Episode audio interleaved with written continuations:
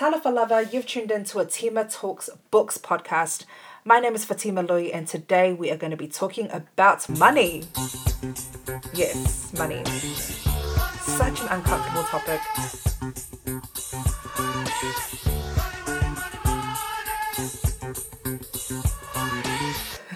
so, I will be talking about my learnings about money from the book God, Money, and Me from Pastor Paul de Jong of Life Church.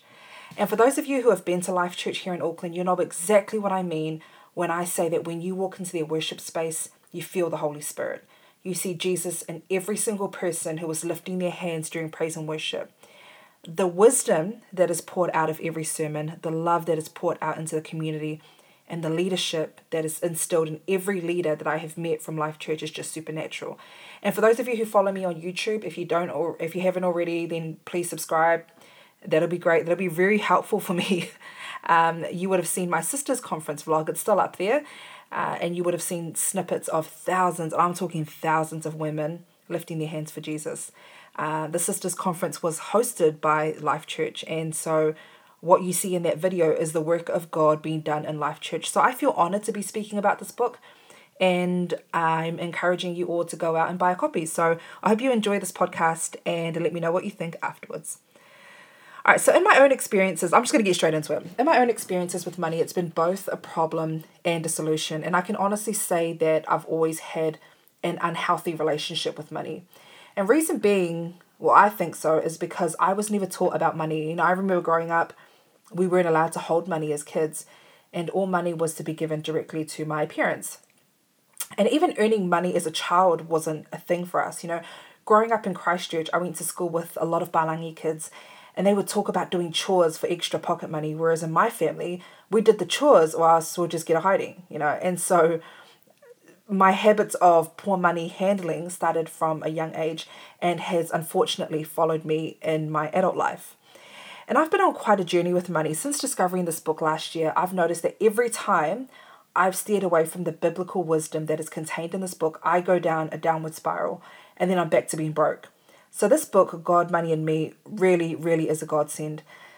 The book is about 250 pages long, and it's not really a book where you read it from start to finish and then you're done. It's a book that you actually need to study, reflect on, and even incorporate into your prayers, especially when you're praying over your finances. So, when you get your copy, don't be afraid to get it dirty. Write notes, highlight what you need, put in the post it, scribble around, do whatever you need to do. But make sure you apply every bit of biblical wisdom that is in this book on your life. So let's get started. All right, so Pastor Paul starts off by sharing a story about a lawnmower that he purchased in America. And he uses this story to share an important life lesson about our money mindset. And I really like that he started the book like this because it had me engaged and feeling inspired to read on. And then when you move on to the first chapter, he gets into it and breaks down all the money myths and how the enemy, Satan, likes to distract us and make us forget that we were blessed by God from the very beginning.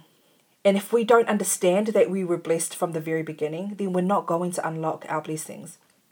There are so many excuses about money in this first chapter that I, for one, am very guilty of saying. So, for example, oh, yeah, you know, when I get a better job, I'll, yeah, I'll do that. Oh, you know, when I pay off my bills, then I'll have more money. Oh, when I have more savings, then I'll do that, you know. Pastor Paul combats all of these excuses and explains that there is a plan clearly outlined in the Bible for financial freedom.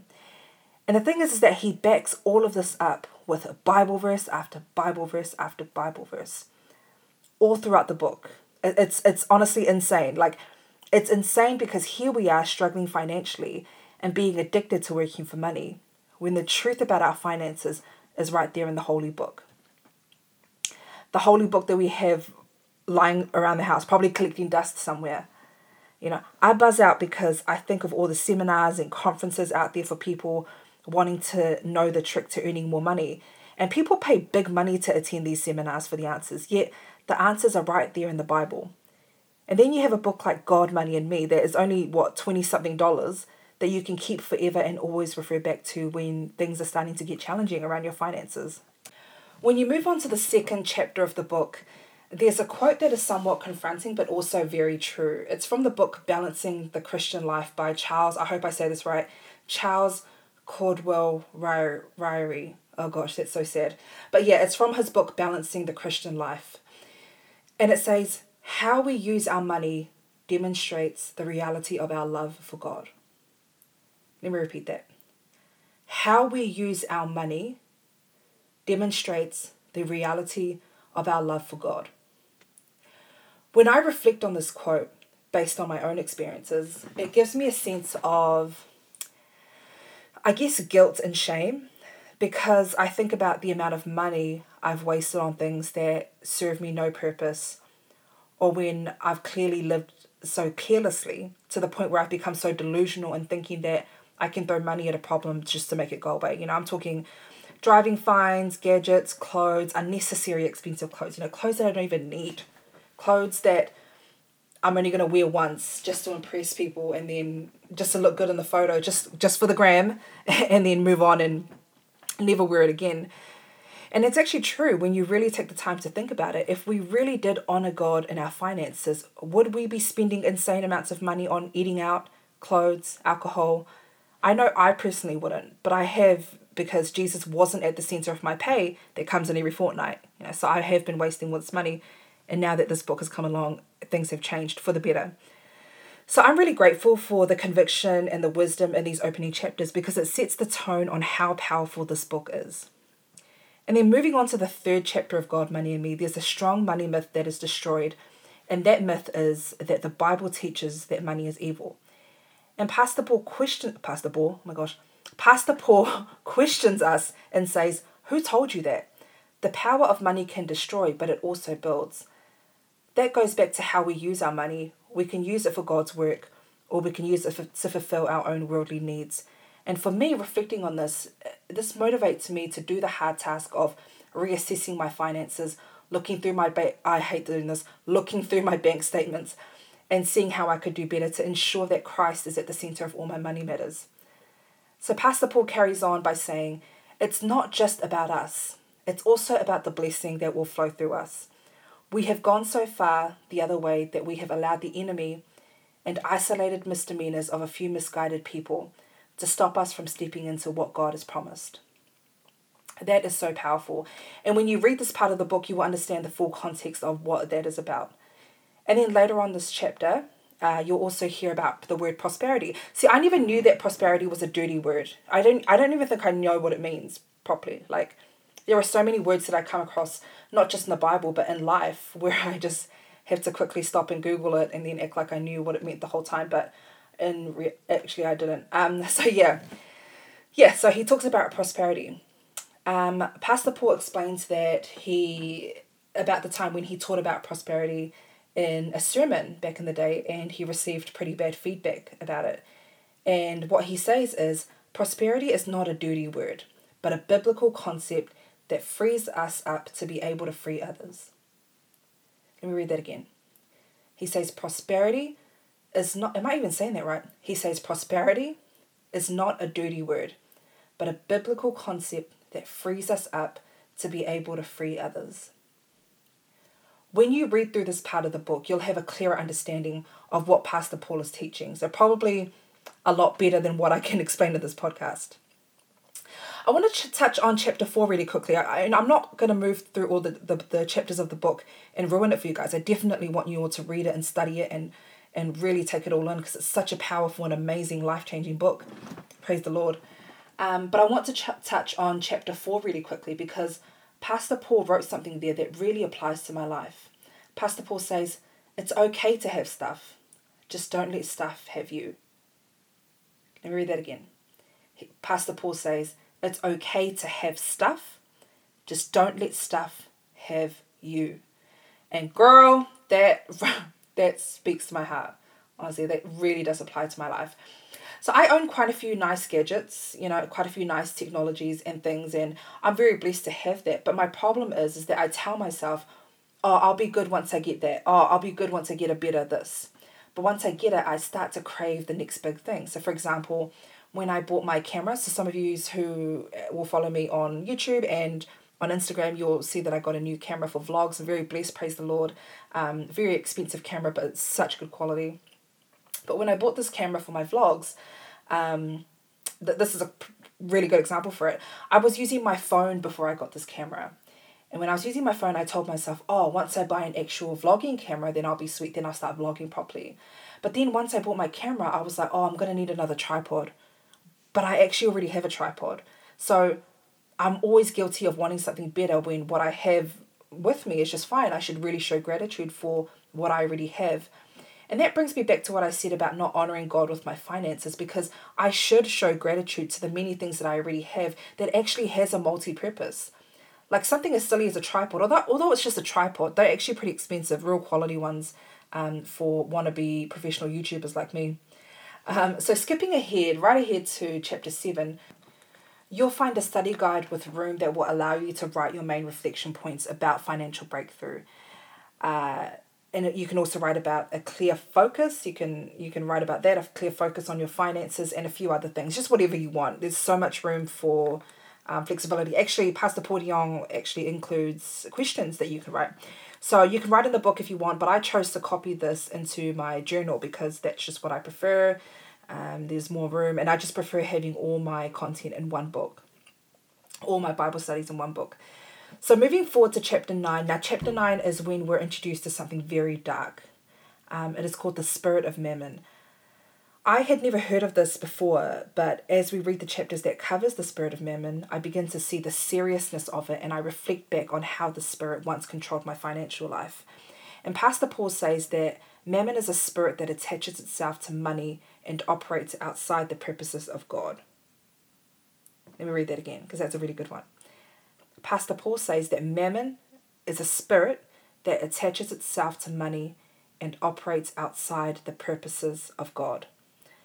When we understand this and look at our finances, we will definitely be able to see where the spirit of mammon has been at work. Now, I understand this. I look back and I see where this ugly spirit has had a hold on my money and how I thought nothing of it. You know, I just let it casually slide. I did not even think anything of it. But the teaching of the spirit of mammon t- takes up quite a few chapters in the latter part of this book, and so it should. You know, it's a lot more serious than how I'm explaining it. I don't even think I'm doing it justice, but it is a it is a very serious um, piece of learning in the book, and I'm excited for you guys to learn about it as well. So the next few chapters talks about tithing. Now, if you don't know what tithing is, tithing is derived from the Old Testament or, or Moses' law, if you want to call it that, and it is about giving ten percent of your overall income to God. What that looks like today is giving 10% of your income to God through your church. This is thoroughly explained with all the biblical verses to support it. See, I come from the Catholic Church and I personally have never been taught that, taught anything about tithing. And when talking to my friends from City Impact Church in Mount Wellington, which is here in Auckland, amazing church, they were talking about the importance of tithing.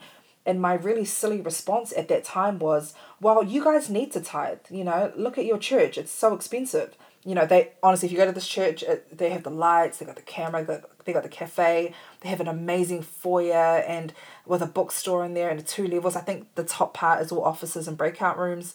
Um, but yeah, they got a media team, everything, and it's just the most amazing space for praise and worship. I can't even deal with like I walk into that, that church and I'm in awe. So I go sometimes because my friends go there. Um, whereas at my humble church, which is also Mount Wellington, I don't think the costs are as high to maintain it. Hence why a lot of families at my church give an offering, so just whatever they can, and then we as a parish work together to do fundraising events to make money.